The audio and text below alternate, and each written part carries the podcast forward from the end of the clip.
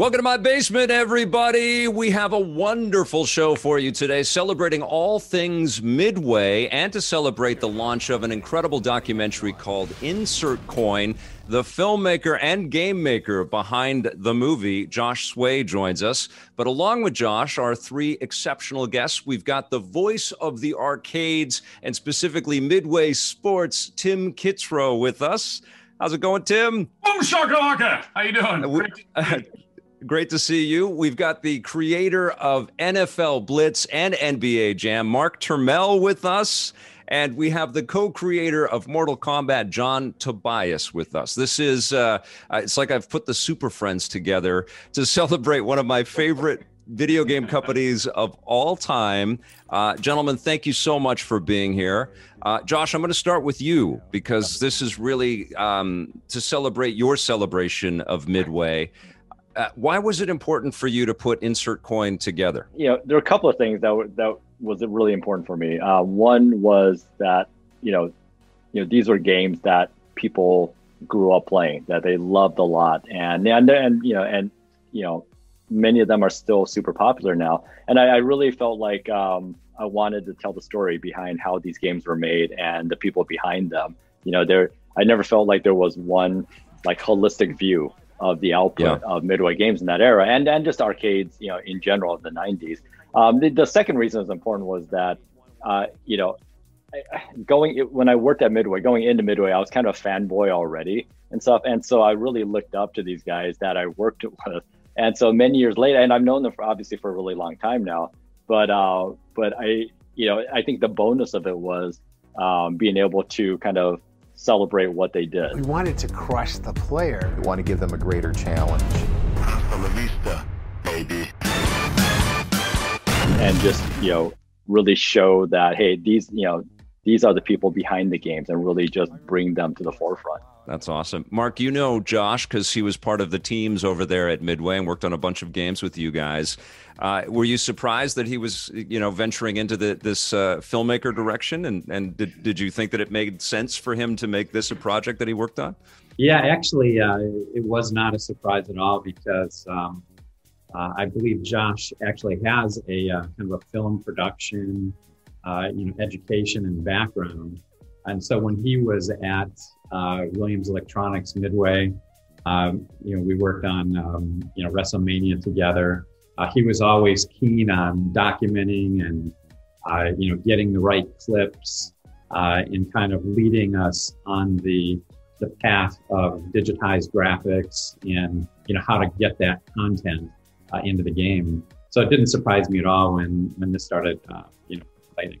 Uh, John, talk to me about your uh, sort of early days with Midway, uh, because you guys were really young and, and, you were making games that were just rocking the whole world. What was it like to kind of start with the company? And because uh, it already had a history, it already, you know, Williams Electronics and Midway already had a massive 10 year or, or more success story through the 80s with all kinds of great games. Eugene Jarvis was already a legend, I think, by the time you joined the company. What, what was it like for you joining Midway back then? You know, it was actually uh, kind of surreal, you know, because I, um, I grew up in Chicago and I was aware that there was a pinball manufacturing uh, plant, um, but I didn't know that there was actual video game development happening. And so um, a friend of mine, a uh, guy by the name of John Vogel, who subsequently worked with us on uh, Mortal Kombat, he was hired there first and he let me know that there was an opening um, for an artist. And so I came in and interviewed and actually interviewed with Mark um, and Eugene and, and a few of the other guys there um, and was fortunate enough to, to be hired. Um, but um, I was, yeah, I was right out of college. I was 19 years old. Um, Amazing. and yeah, and you know, have been in the industry ever since. So, but you know, working with fellas like you know Eugene Jarvis and Mark, I wasn't totally aware of Eugene. Once I heard of the you know the games that he was responsible for, I was in awe. Um, yeah. I had actually played a few of Mark's games on the 2600. So for me, it was kind of a dream come true. I was, I was, I think it, for me at the time, I was, I dabbled in computer graphics, and back then there was not a real curriculum that you could take in school, you know, at the time. But I was also um, a comic book illustrator, and so it was kind of the merging of those skills that that landed me the job. And I was again, I was fortunate enough that that Mark and Eugene um, you know brought me on board. Now, Tim, you uh, had already done a bunch of acting, and uh, you, you know you were obviously familiar, I think, with the video game space. But when you were brought in to work on these midway games. Was NBA Jam the very first game that you uh, did some voice work on? I'd started out in the uh, pinball division in the factory across the street and was just Amazing. fortunate enough to uh, start out doing uh, uh, Gilligan. Maybe we could bribe Kona. Little uh, Mr. Howell got me got me the gig, and once I was in, I was with the very talented Jon Hey, who was responsible for the great uh, uh, score for NBA Jam, and he was putting all the music and sound effects and and hiring the talent for the pinball games. So when NBA Jam came along, that was the first video game that I was involved in, and fortunately, it was something where Mark just trusted John and my you know reputation there for think I'd done 10 or 15 pinball games at that point. And this would never happen today. A title like NBA Jam, they'd be auditioning everywhere. But Mark just said, yeah, Tim's good. you know, I'm not sure Mark can pr- probably tell a better story, but I, I was one of the luckiest guys in the world, right place at the right time. But I had a, you know, enough respect uh, in the department. So w- w- couldn't be more exciting. What was it like to hear Boom Shakalaka in an arcade while people were playing the game? It was my Thor hammer. You know, it was, Yeah. uh, you know, I, I finally discovered something that, and I kind of recognized pretty quickly I would, I would be known for it. I, I went to the arcades after the game came out and I watched uh, people playing the uh, run and gun Konami. And, I, and it seemed like a kind of a big crowd around there. And, and I heard the, the announcer go, nice shot for two. Lays it up, and I was this guy on lithium or something? I mean, come on, you're supposed to be a sports announcer. So then I went over to the NBA Jam area, and there was a bigger crowd around there, and I heard, you know, ugly shot puts up a brick, boom shakalaka, and I went, yeah, man, that, that's gonna work. My favorite That's story amazing. though is, and I, t- I tell them the the insert coin is, I couldn't help but sit behind ten or fifteen people playing and want to start mimicking the you know the dialogue and stuff. You know, rejected. Get that stuff out of here. Boom shakalaka. Guy turns around and says, "Hey man, you sound like the dude in the game." I go, "Dude, I am the dude." Boom shakalaka. It was a drop the mic moment, and, and to this day, I still have fun doing that. That is amazing, man. Uh, Mark, did you know that NBA Jam and, and NFL Blitz were going to be these phenomenons? Could you feel it in your bones? I mean, you'd already been involved around hits. You knew what was going to be successful, but did you know that those two games specifically were going to be rocket fuel for for the whole video game industry? Yeah, it's interesting. Uh, you know, going back to uh, John uh, starting in the company with Smash TV, uh, George Petro, uh, you know, who was a veteran, was on the NARC project, went on to do great things. Uh, he told me when John and I were going to put that game on location that we'll know the first night whether you have a hit or not. Oh, wow. No fucking way. You're not going to know if we have a hit the first night. Uh, but Yeah. he and the coin op business is like that, where you know, in in the case of that game, we saw people, you know, going back to the change machine, getting their quarters, putting them in. The game would crash. They'd go back and get more quarters. Uh, and so the same thing happened with NBA Jam. Uh, the first night we had that game out on location, uh, which is usually about two months, maybe three months before it's kind of really ready to ship. You know, so we get a lot of testing in and fixing. Uh, we saw right off the bat that it was, you know, resonating with the players, and you know they were jumping up and down and you know kind of screaming. Uh, I remember one player he had picked uh, John Stockton, and uh, you know he said to his opponent, you know, don't even put the ball on the floor next, you know, next to John Stockton. I'll take it every time. Uh, and he was crap. And I realized all the players are the same right now. like there's, you know, the expectation is that these players are distinct. Uh, Right. So go back and you know keep on working on the game. But yeah, we pretty much knew right off the bat on on any of the coin op games uh, whether it was going to be a hit or not uh, the very first night. So we have- That was awesome. You know what? I love that that story because it reminds me of the music when, when you have a hit. And back in the old days, uh, you had the jukebox, you know, and if, and if it went on the jukebox in a crowded place, you know, Right. and people keep keep putting the quarters in. I mean, that was that was Mark's. You know, you can't get no satisfaction. You know, it's like the quarters Yeah. just kept coming and they never stopped. It, we, and it's so funny we don't live in that reality anymore right like e- everything is it like the big challenge for every medium now is discoverability is like how do people find out about things and there's something to this idea of uh, you know, physicalizing focus testing like this, and everything is focus tested, but it's it's sort of disseminated over the internet. But when you can put it all into a room and just see people gravitate to something, there's something profound about that, isn't there? It is. I mean, it's yeah. like a democratic thing. We used to say that, uh, well, it's true. No amount of marketing or hype would affect the sales of, of a coin op game. Uh, right. because, you know, we had only a hundred or so customers that were the distributors. They would order one game. You'd say, Hey, we have Mortal Kombat 2 coming out. How many do you want? And they'd say, I will take one, you know, because they want to go and put it in a location, watch it for a few days, a week, and then they'll come back and say, "Oh, did I say one? I really meant one thousand. You know.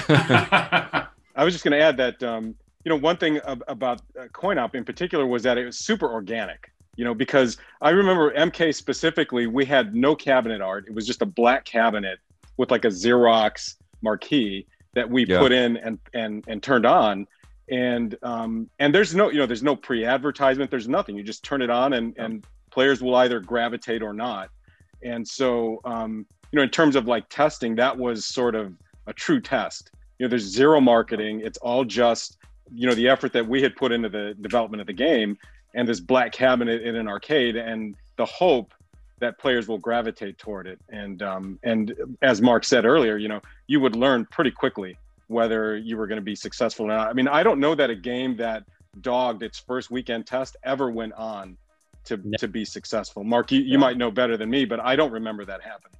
Yeah, so it's just like Hollywood, right? It's it's very similar to uh, an opening box office weekend, I, I would imagine, right? It's the same kind of same kind of machinery at play there, I think. Josh, yeah. you were around the, this culture and these people and these stories, um, but I imagine that you know, and, and some of it must have been legendary. But what I know about the video game industry is that it's always forward looking. It doesn't always take the time to kind of reflect and think on, you know, on what has been achieved and, and, you know, uh, sort of perpetuate its, its legends the way that it should yeah. in some ways. I, I'm, I'm curious about, you know, the stories that you picked up for this documentary. What was the most revelatory or the most surprising or most enjoyable one for you? That's a really tough one. Um, you know, I think I think the most rel- I would say revelatory was how important uh, NARC was. You know, like I, yeah. I, I, like before I worked at you know Williams Midway, um, I knew of NARC. I remember seeing it and just getting kind of like a visceral reaction to it. And so but you know, but after that, you know, by the time I got there, Mortal Kombat was a big success already. NBA Jam was already big and stuff, and so so I kind of took NARC for granted.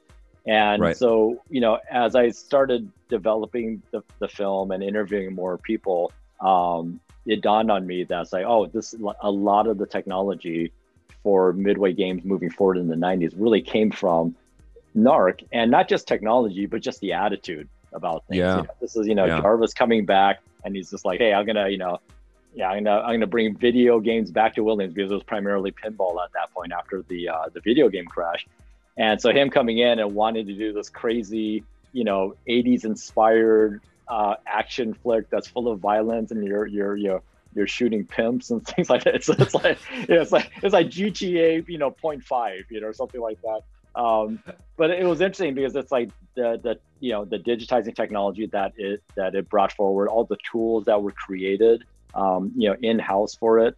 That you know that affected games later on at Midway, and then just again, just Jarvis coming back and and with his crazy you know genius attitude. And you know we we talk about in, in the film how it was a very punk rock attitude. It's like hey we're just going to do things that entertain ourselves. And hopefully everyone else will like it um, I think that was that was really neat to see. And I and you know going into the film, I kind of had an idea that that may be the case, but to really you know get that solid information was really nice uh, nice to discover. When I watched the movie, I was surprised to find out there was a bit of a um, a conflict I think between was it Bally and Midway or Bally and um, and Williams? Yeah, it was a uh, Bally Midway and Williams. Actually, that I would say that that was also very new to me because uh, I that was before my time there, so I didn't know a whole lot about that. And and uh, it's it's it was interesting. And Jarvis is just like yeah, he's just such a besides being a great guy, he's just a character. And uh, and him to this day on camera,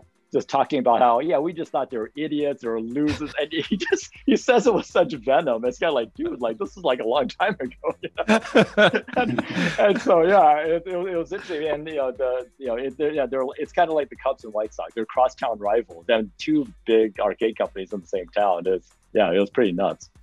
And Mark you were there through through all of that weren't you? Yeah actually I was I started in 89 or wow spring of 89 so I kind of missed out on some of that Bally, you know, the, the pinball kind of rivalry and, you know, threatening to purchase. And there was some, you know, poaching back and forth.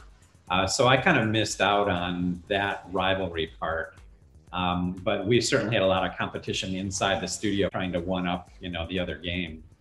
Um, but uh, yeah, just one quick thing on on the NARC. Uh, it definitely inflected uh, you know the blood that we put into Smash TV. Um, you know, we I remember being really proud, you know, calling Eugene over into my office when I had, uh, you know, Mutoid Man blowing up and you know spewing blood out of his you know torso, uh, and we were just trying to go crazy over the top.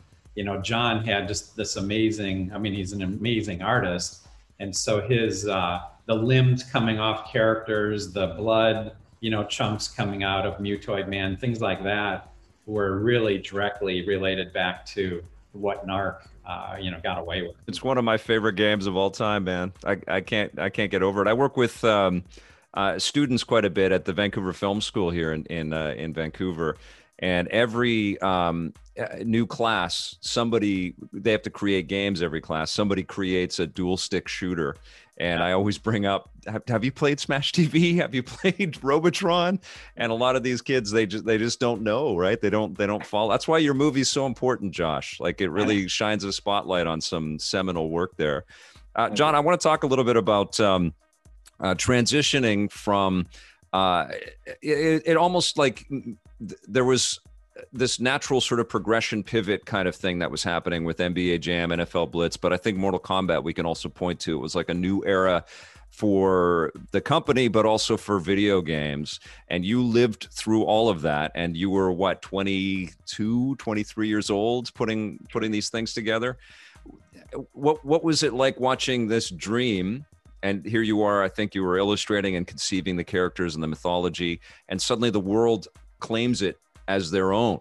And and what was it like being in the in the middle of this storm and seeing all of this stuff happen around you? I get asked uh, that question a lot, and I think, you know, when I think back at that time, um, you know, Ed and I uh, were always so busy working that yeah. all the hoopla around the you know the, the, explosion of the game in terms of you know um, its place in pop culture and stuff I was I was aware of it, but um, but we were so focused on the next iteration of the game and the next iteration of the game that I mean I remember even when the film was in production, as as much of um, you know as much as I was in awe of of what was happening, um, I remember we were always kind of thinking about the work that we had to do on whatever it was we were working on at the time, and I think that had a lot to do with keeping us sort of grounded you know, if if you know Ed, he's he's very yes. Um, you know, sort of very grounded and very humble about you know what it was that you know that we were responsible for creating, but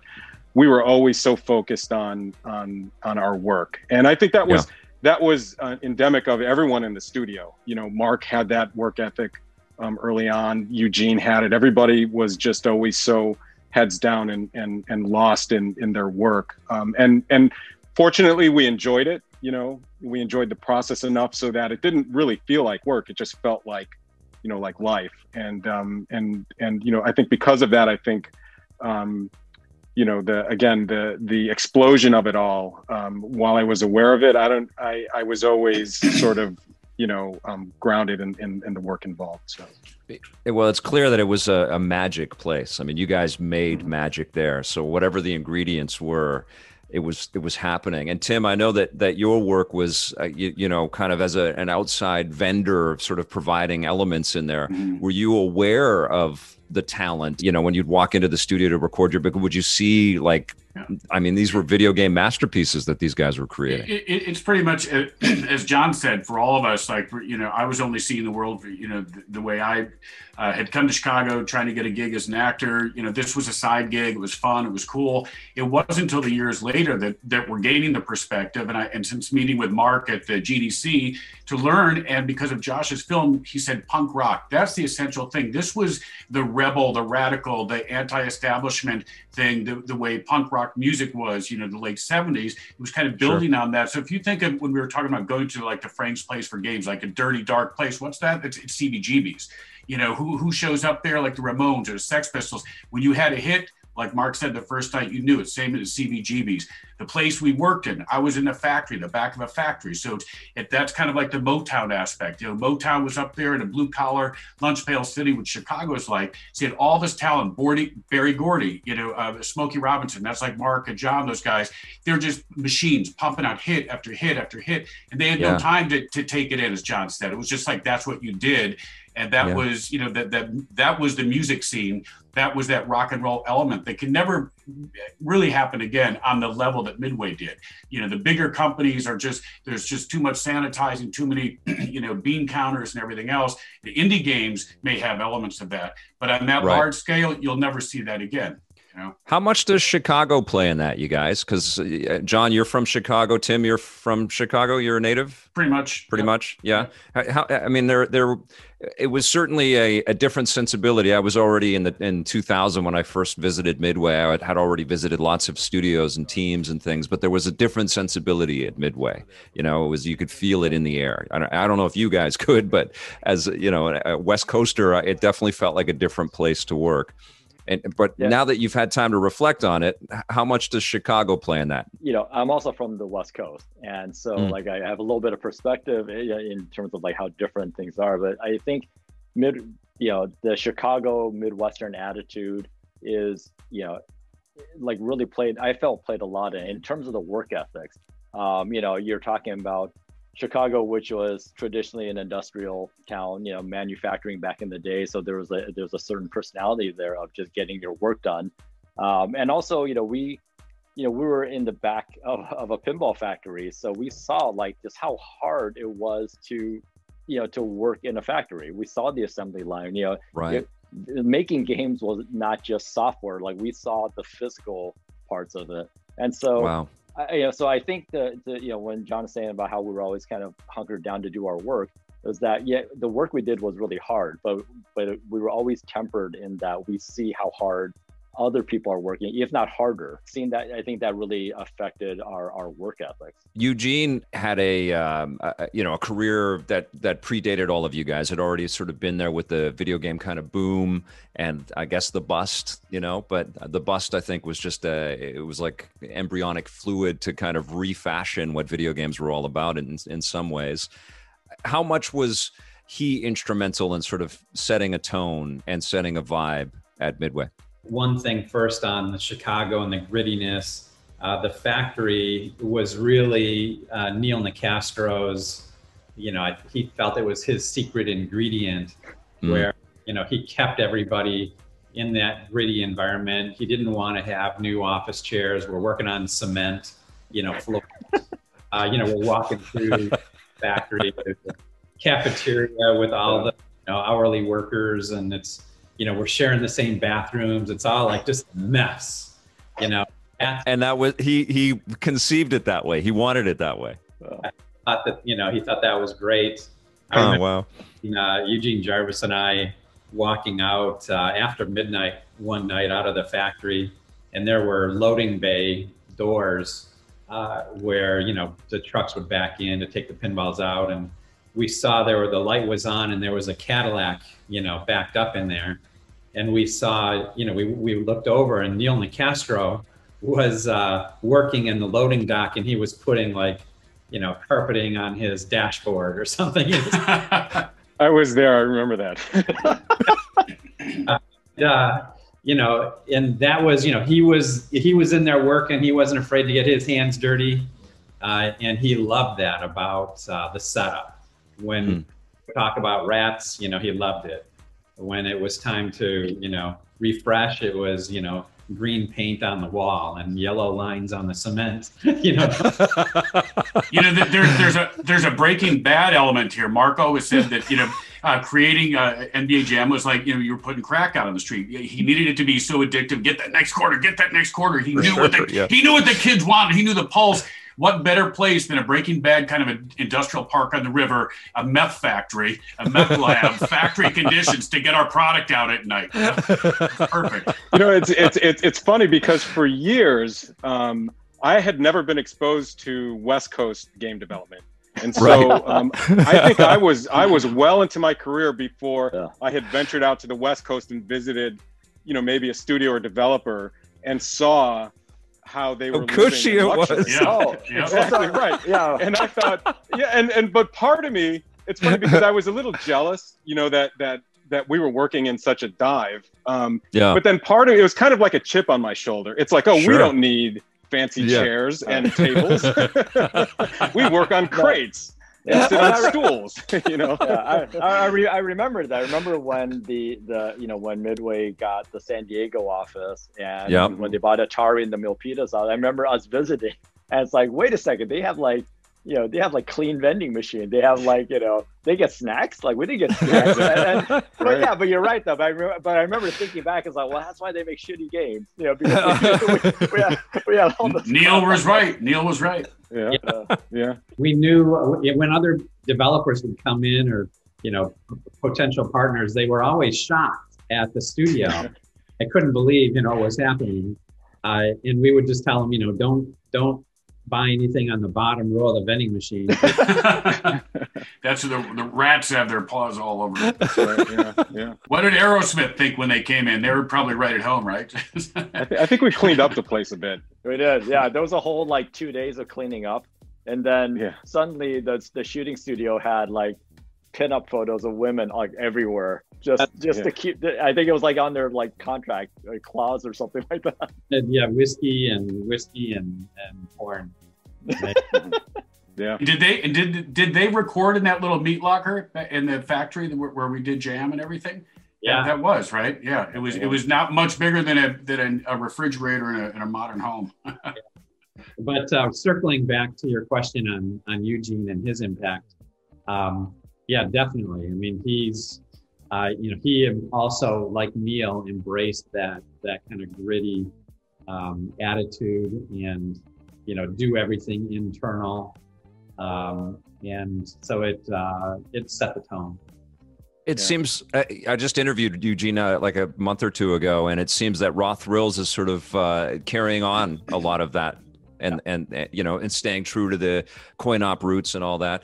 And it's interesting, you guys, uh, Josh, you brought up the Milpitas office. I, I I've been doing this so long that I actually visited that office back then. Yeah. And I talked to Dan Van Elderen, who was an Atari. I don't know if any of you guys remember him, but he was an Atari holdout uh, that had been there in the 70s. And he told me, and this blew my freaking mind, that they would make the games and then they would go into the warehouse and they'd put the cartridges together and stick them in the box so that they could be shipped out to the stores. Wow. And there's a physicality to the the full distribution mechanism there that I think you guys all got to experience. You all got to experience it. You got to see these things get built and shipped out, and it's not just this thing transmitted into the ether. There's a physicality there, right? Right. And that must that must be Yeah. pretty cool. And I, I imagine all of you have some uh, you know, mementos, maybe an arcade machine or two that dates back to to that era. That that must uh, that's very unique, and uh, you know, it's that, that must that's very special. And I, I wonder if, uh, um, I mean, I certainly appreciate it. I'm sure that you guys do too. Uh, I guess I'm just I'm I'm fawning over you guys like Chris Farley right now on Saturday Night Live. Victor, they, Victor, uh, I had my, one of my first memories of, of just being blown away by by the whole experience. And I'd kind of fallen into, as I said, you know, a bit of luck, the right time, right place. But doing Twilight Zone, I remember coming in for a late session and they had uh, shut the lights off in the factory, but there were about 100, 100, 200 games, Twilight Zones going on the floor. They leave them on to just keep playing all night to, you know, to give them some, you know, it's like slamming doors in a car test place. To test and I'm them, walking through there hearing my voice, 200 Rod Serlings in a factory. Oh, Talk about the physicality. What voiceover person would ever have that experience of being in the Twilight Zone in Chicago on the river in an industrial park? That's awesome. John, I want to talk about the uh, you know the groundbreaking technical challenges that you guys faced with Mortal Kombat because you'd already started to work with digitization. Um, and obviously, Street Fighter had kind of rocked the world with fighting games, and fighting games were becoming instrumental and, and incredibly important in the video game space. And then you guys said, well, let's put a movie into the video game and let people control movie characters.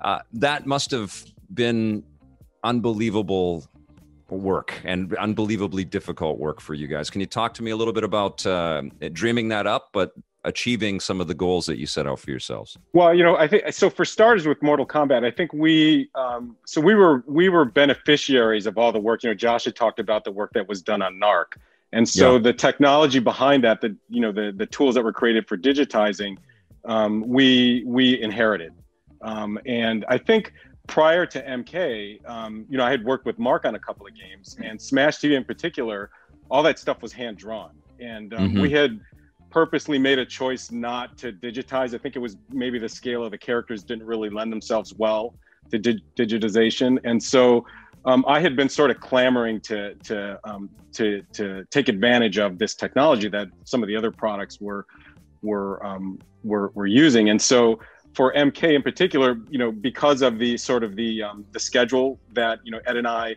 were working under, it was it was a little bit um, um, you know hurried.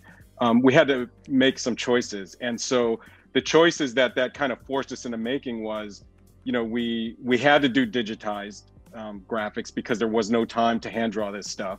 Um, we did very little on the first uh, game. There's sort of a raw aesthetic to it, and that's because we purposely chose not to touch up the character graphics because there just was no time. And so Mm.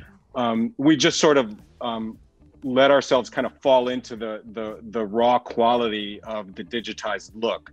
And I think that aesthetic, what you see in that first MK game, is because of those choices. Or um, a lot of that stuff, you know, we didn't make those choices willingly. A lot of those choices we were forced into making because of the situation that we were in. And so we ended up benefiting from it. I mean, it, it, it affected not just the raw look, but it affected the design of the characters. You know, the the the a lot of the characters were only composed of two or three sets of colors. When you think of Sub Zero and Scorpion, well, it was because of you know the the limited amount of memory we had to work with. And the Right. limited um, color palettes and things like that. And so I think it kind of forced us into making some good design choices with the characters that we may not have made had we not Mm. had those constraints. Um, but um, but I think that again, you know, I um, I uh, I think that we were benefactors to a lot of work that was being done, uh, or that had been done prior to us even starting that first MK game. Did that mean that you knew that the the sort of limited production schedule was going to mean that you'd had to sort of front load all of the stuff you put into the camera and all the stuff that you shot? that you have to kind of have all the costumes perfectly designed so that they would translate to the game? Were you guys thinking that far ahead, or was it Uh, much more trying things out and seeing what worked? trying things out and seeing what worked. I mean, I, I was I was somewhat familiar with with some of the issues because I had watched you know the other teams go through it, um, Yeah. and so I understood. You know, okay, well, this is a problem or that's a problem or the limited color palette is is a, is a real problem when you're dealing with um, you know digitized graphics. And so I think that that um, that we were able to anticipate some of the issues and the choices were based on you know those things. Um, but um, uh, we certainly did not sit down and have it all planned out. You know, Ed and I, um, a lot of it was try something, see how it works. Try something, see how it works. Um, uh, and so, um, you know, we had to find our way pretty quickly again because of the compressed schedule.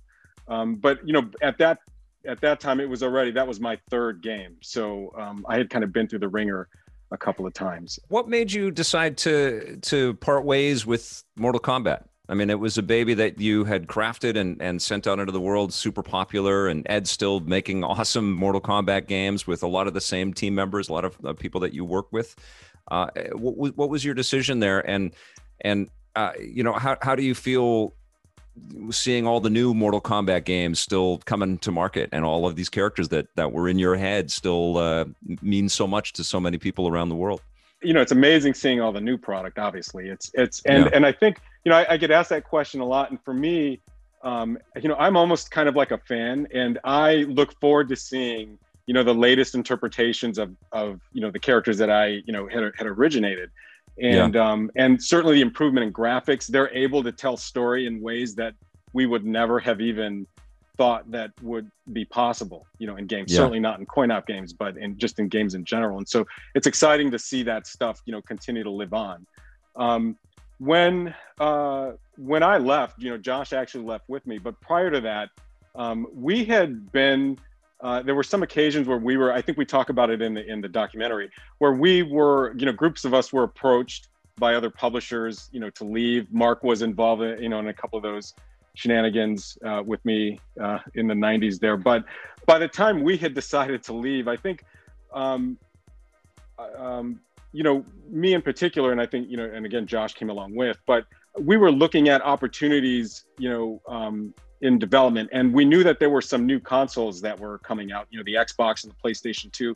And our understanding was that there was a window of opportunity for us to be able to take advantage of publishers looking for developers.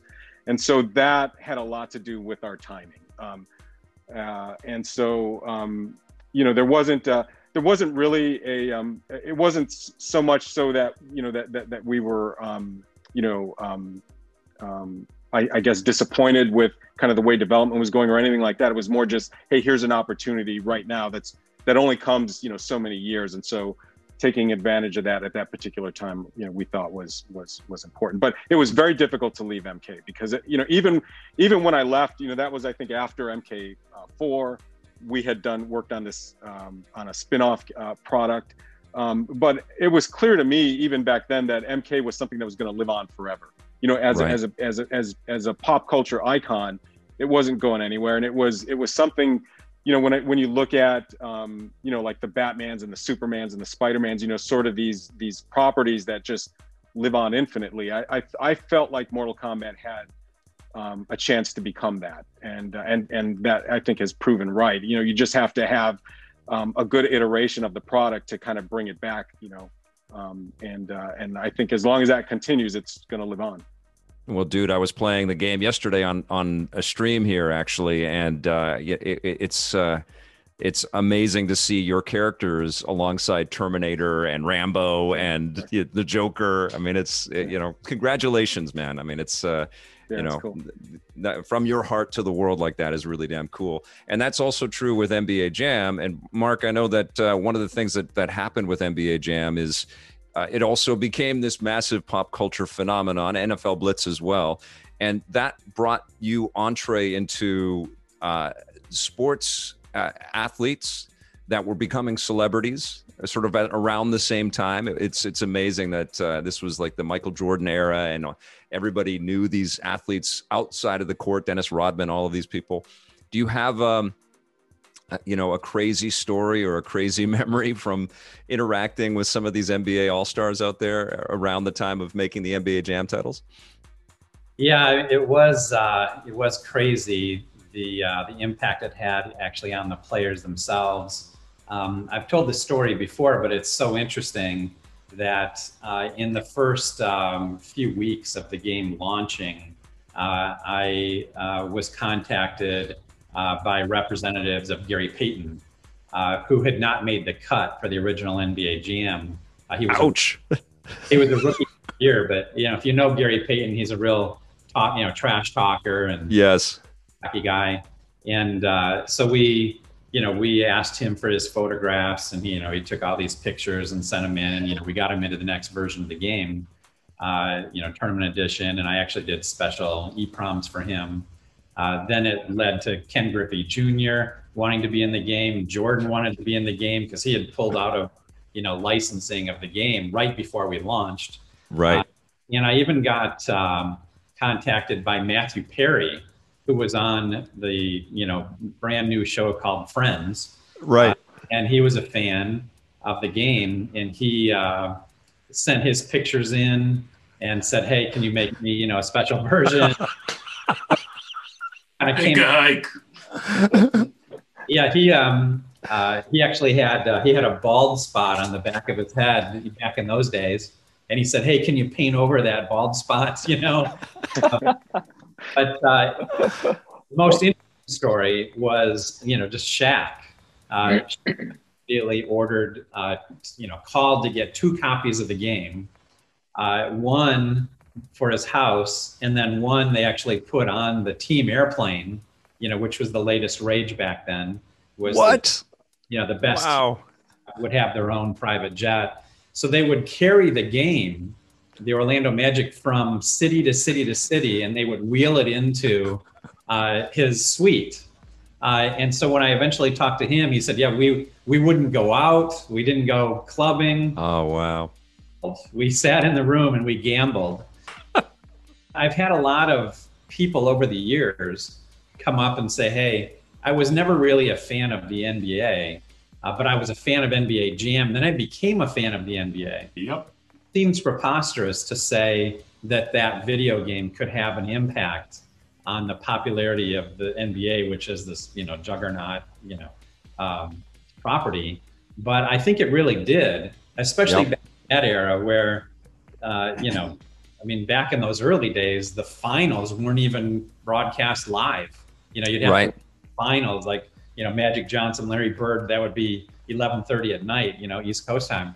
So I think that the, the NBA wasn't as big as it was at the time, and we actually did inflect, um, you know, some of that popularity of the younger crowd just based on the game. It I was think- a perfect storm. It was a perfect think- storm. It was the culture and and the and the game content and and uh, and uh, superstar athletes. Man, it was perfect. Marco's uh, as responsible, I think, for the NBA's, uh, you know, really just blossoming in that area era, as was Jordan and and all the the new people. I talked to uh, David Stern, rest in peace, a couple of years ago at the uh, Hall of Fame, and uh, told him that NBA Jam had made a billion dollars that first year. He had no idea, and he was the marketing guru at the time. But being older, he wasn't as in touch. Had the NBA had someone with Mark's genius to say, "Hey, how about we make a video game like this to showcase the NBA talent?" And I've had people from around the world tell me too, you know, South America, that they had no idea what the NBA was until that came along.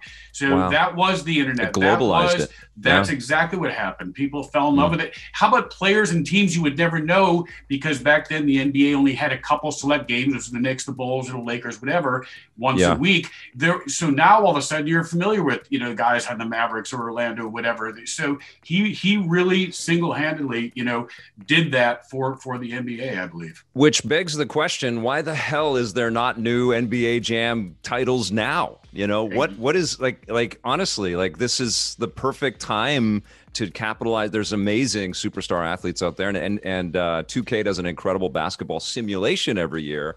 But holy crap, is it time to have an accessible, you know, arcade sports? Yeah. Mark, why why is there no NBA Jam or NFL Blitz for that matter? Yeah, Mark, why?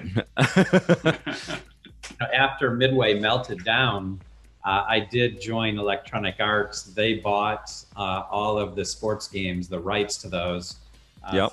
uh, and so I was, um, you know, part of the effort to make the NBA Jam that came out around, I don't know, what- 2010. yeah.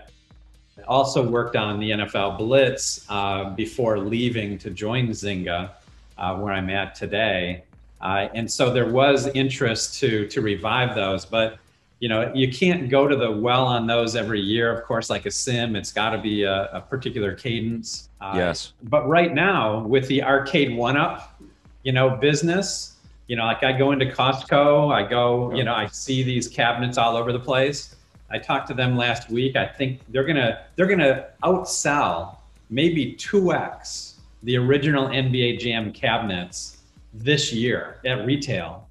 That's Uh, incredible. and the NBA Jam Arcade One Up title that's out that you can buy, you know, everywhere is uh, it actually has NBA Hang Time and NBA Jam Tournament Edition, and Hang Time has even you know finer tuned gameplay and you know the alley oops and all that. So th- I think they'll live on with uh, you know with that that consumer version, uh, that that coin op version.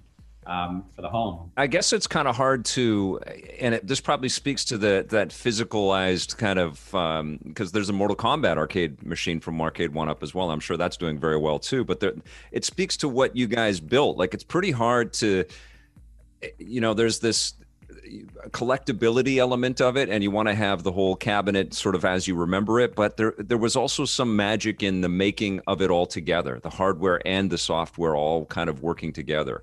And that's what these arcade units kind of recreate and it's hard i think and you guys saw this too through all the home versions of your games it's hard to match that on a super nintendo or a even yeah. a playstation 5 right? Yeah that's true. I mean there was a lot of tuning and tweaking that went into those games too to, make them have a lot of variety and to hold up.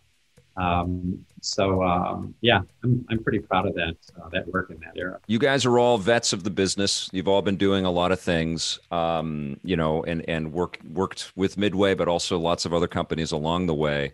And we all know, collectively, we all know that that that game uh, companies of any kind have kind of lifespans, and they, there's an ebb and a flow to it but it always it, it, it kind of breaks my heart a little bit and always kind of shocks me that Midway as a brand doesn't persevere, right? Like people just don't really talk about it as a modern game brand, as a company that's still creating output out there.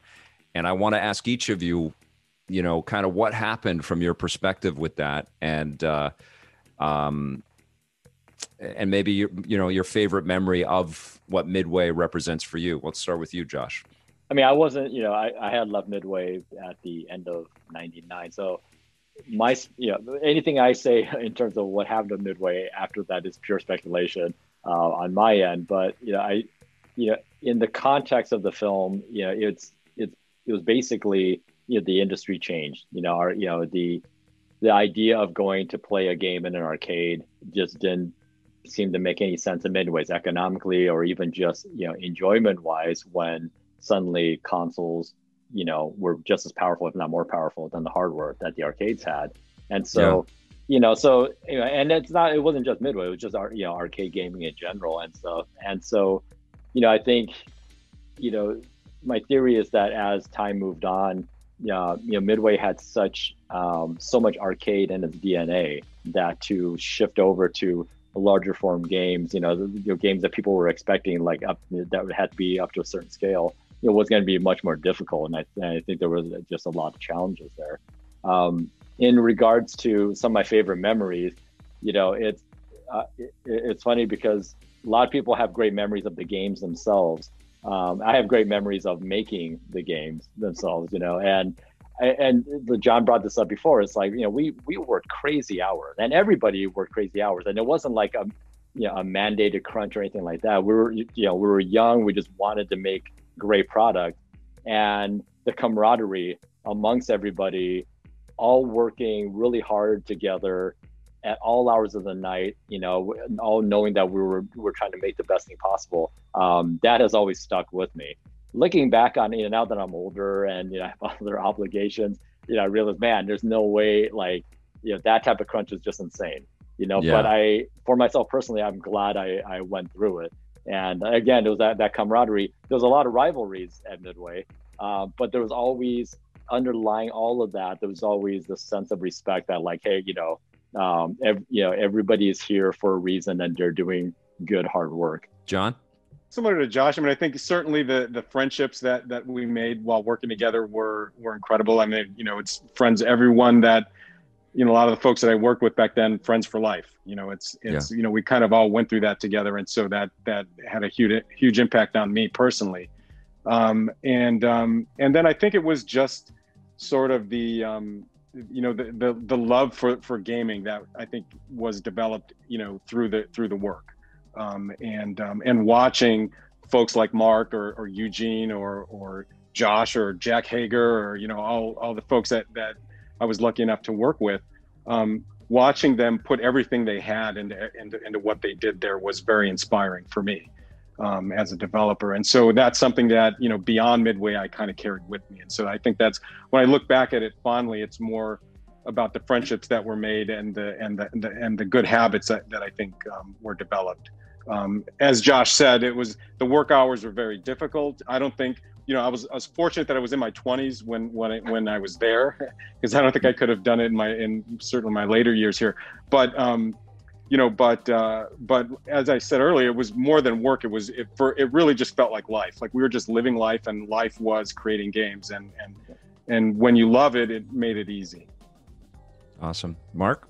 Yeah, so some sad times there. Uh, Ed uh, Boon and I went down with the ship on Midway. Mm-hmm. Uh, a lot of uh, you know reasons the gears were turning. Uh, you know, Coin Op clearly had the technological edge over the consoles, but the consoles were creeping up on us, and so we were always running scared. We knew that maybe our, you know, our window was you know closing uh, to continue to be successful there. Uh, you know, we were still 60 frames a second on every game that we would make, and the consoles still weren't quite there. Uh, Right. It wasn't until we decided to dip our feet into, you know, doing the console titles, original console development, where we realized that uh, we didn't have the the production, you know, kind of management, you know, professionalism that's required to make, uh, you know, to make a game on schedule. Uh, I want to stop you real quick though, uh, and give you props and shout outs to uh, for Stranglehold and Psi-Ops, which Yeah. I don't know if they were made internally at Midway, but Midway brought them into the world, and they were both incredible games. And I get asked about Psi-Ops in particular all the time. Yeah, Brian Eddy. Yeah, no, that was a super young team. Uh, you know, right, right there in the in the mix. And what happened though was uh, Neil Nicastro, uh, you know, kind of saw the writing on the wall. Was taking a lot of pressure, I think, from the maybe the financial community. Uh, Yeah. He died, so he moved out and appointed, you know, a new uh, president, CEO, uh, and that new management uh, really decided to go all in on console. Uh, Mm. and they, they gave, you know, Snoop Dogg millions of dollars to, you know, to fashion a game for us. Right. Uh, you know, they gave, you know, Shaq millions of dollars to shoot a commercial uh, for a new basketball game that was being, you know, developed uh, somewhere else. Uh, and so Ed and I were, uh, you know, seeing this happen all around us, you know, these investments of 10, 20 million dollars that didn't make any sense. And, and we, we couldn't stop it. You know, Right. we talk, you know, together, we would be in meetings looking at these pitches and saying, man, this is, this is no chance of success, but it Oh, just man. was out of our control to, uh, to continue these different projects. Uh, and so it was a combination of the pressure to get into console, not having the skills uh, to you know do the proper production on a game like that, uh, and uh, and also new management that came in that uh, you know really uh, listen to some of the old school guys. Uh, Yeah. and, you know, made their own way, and and unfortunately drove the game the, the company into the ground. Oh man, Tim, uh, you know your perspective obviously was to the like you were a part of this rocket that was flying, and then all of a sudden it didn't fly anymore. like the world's Yeah. that where there were no more NBA. Like um, th- that must have been very weird for you, right? Yeah, well, first of all, I, I think of uh, I always love the music analogies. Like like Mark wrote "I Can't Get No Satisfaction." I, I said before. Yeah. Luckily, he couldn't sing it, so I got to be the singer on the number one hit. and then guess what? Then he had then he had NFL Blitz, and then he so there's there's his his next you know honky tonk woman or whatever. I was the luckiest guy in the world. I was like a session musician for the Wrecking Crew. You know, Right. guys who were the Beach Boys and hundreds of singles. So I was that guy. So I got this like this, uh, you know, different view than all these guys have outside looking in, in a way, because I wasn't in the inner sanctum. You know, I was the, I was the session guy. But going back to why we're here, Josh's film captures this moment, this brief history in time, Stephen Hawking's of the video game world. It happened like it was like the end of the the silent film and the talkies came in. That's where I came in. It's like speech Mm. was very limited in games. I got to go from that that period from the very beginning. NBA Jam might as well have had like you know 15 or 100 calls in it. You know, you can name Dude, them. you're so right, man. Like Sinistar was just mind blowing. Run, run, run, beware. I And then here comes Tim Kitzrow. It was like this John came in, gave me a script. He said big, he said loud, and I went, he's on fire, rejected, boom shakalaka. so, so, so, so I got in literally on the ground floor, and on the way out, we're doing thousands, tens of thousands of calls for NHL Hitz, Slugfest, you know, Blitz. So in that little window, that 10 years or whatever that I was there, you know, it went from the excitement of the arcade to then Napster and the, the music industry was changing. Everything was changing. So, yeah, these guys said the writing was on the wall.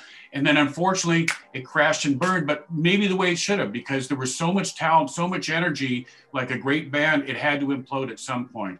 Uh, when I go back to conventions, I see a dad coming in with his kid. He's playing the arcade, and there's a three year old in a stroller with a download game and I went, there's the two different generations, you know? Yeah. It's like it's yeah. like watching a 70 millimeter film on a you know on an iPhone or something now. You Right. know, it's like the, the Right. difference. Or that's people want easier, they want cheaper, they want faster. What I miss most is the community that we had, even as I said, I wasn't as a part of the, the social crew, but that game community that I feel now and the seeing the people around the arcades, that's what I miss. Like it's a new world, you know. Yeah. But but but th- thank God there are conventions and, and there are guys like you. Like there's a whole generation of people who grew up when this will never happen again. And I'm just so lucky to be a part of it, as, as all these guys are. I don't know about that, Tim, because you know we the other thing uh, we've all been around the block for a while too, and watching this stuff. They're like things like Arcade One Up. Who would have predicted that and it becoming such a big success? Like it's created this whole category, and you know uh, Josh's movie I think is going to shine a light. A very gonna- Yep. yeah, and so people are going to like wake up a little bit again, and this is an industry that likes cycles and likes to kind of uh, celebrate itself Yeah. when it, it pivots in that direction. Um, I'm going to end with you giving me the the game that best typifies what Midway represents for each of you individually, and it doesn't have to be one you worked on. What's the game that that first pops into your mind? Uh, let's start with you, John. Narc. I would say Narc. Easy one. That's awesome. All right, Mark. You know, well, Robotron is my favorite game of all time, and the That's reason awesome. and joined Williams Electronics at the time. Um, but uh, for me, you know, looking at Mortal Kombat and the, you know, the excitement that that generated with the blood and the gore and the violence, you know, spawning, you know, films, uh, you know, is really at the top of the, you know, at the top of the heap for uh, what is Midway. And Tim. As great as NBA Jam was, uh, I think NFL Blitz Mark really hit his stride with with taking it to that next the irreverent level that Midway's known for. When he he took everything that he had done, major league sport, as it, uh, it can be summed up by saying totally unnecessary, but a whole lot of fun to watch. That's awesome. And Josh, you you uh, you've been documenting this with a with a passion and uh, uh, probably a lot of that same kind of uh, mid twenties passion that you first brought into the into the like never sleeping type passion. Um, so Midway's been on your mind a lot. What what what's the first game that pops into your mind? nowadays, I mean, I, I I would say for the most part it would be Narc, just because it, it was just the the beginning of so many things. Uh, but like what Mark said, uh, Robotron was w- still one of my favorite games. It, it it affected me so much back in the '80s when it came out. So so you can see you know see how uh, you know the the attitude from Robotron got into Narc and and so on. Josh, your movie is going to be uh, released very soon, and people are going to be able to watch this everywhere. You've been in festivals and everywhere. Where can people watch Insert Coin? It's going to be released on virtual cinemas, uh, partnering up with Alamo Drafthouse on Demand on November 25th. So, um, you know, so it'll be right now. It's uh, we're, we're doing this thing with uh, with independent theaters all around the country. Um, you know, right now because of you know the current conditions, people are not necessarily going to theaters. So a lot of local indie theaters are you know are hurting, and so we're partnering up with them where let's say there's a local theater near you, um, you can actually buy virtual tickets to see a screening of the film through that venue. And uh, Oh, so wow. here in Chicago, yeah, so here in Chicago, I'm super happy. Uh, there's a there's a theater called Facets, and a great venue, um, known for their uh, independent cinema. And people who love Facets can support them by by basically going to their site and ordering the film through them, and they can stream that night or however you know whatever the window is going to be. Um, Alamo Drafthouse is the main partner that we're working with, and they have theaters all over the country, and they've been they've been amazing um, getting the word out on it, and uh, and yeah, so November 25th it comes out uh, virtual cinemas, and then shortly uh, after they'll be on uh, on various uh, video on demand platforms. Amazing, and you can, man. Yeah, and you can go to insertcoindoc.com. Um, on the screenings page, you'll see the listings of all the different theaters that we're partnering with. So I've never heard of that. So the theaters, you actually can buy a ticket and support the theater, but you can watch it at home and Yeah. in, a, in a safe way at home. I love it. Yeah, yeah, it's interesting. It's something that's that's it, it's been around for a little while, but it's it, but it's since the pandemic, um, it really has grown a lot. Um, after South by Southwest got canceled, you know, the the theater industry had to really you know think quick about hey, how do we still you know get people to watch new movies, and uh, and so this is arisen and a lot of you know, when you have films like um, like Trolls World Tour, you know, so go Yeah. they bypassed theater and went right to virtual cinemas instead. So this is kind of a byproduct of that. Wow, that's great. And everybody needs to see this movie. It's wonderful. And you guys have all, you know, crafted and, and delivered such incredible contributions to this medium and to this wonderful company. This was a real thrill for me, guys.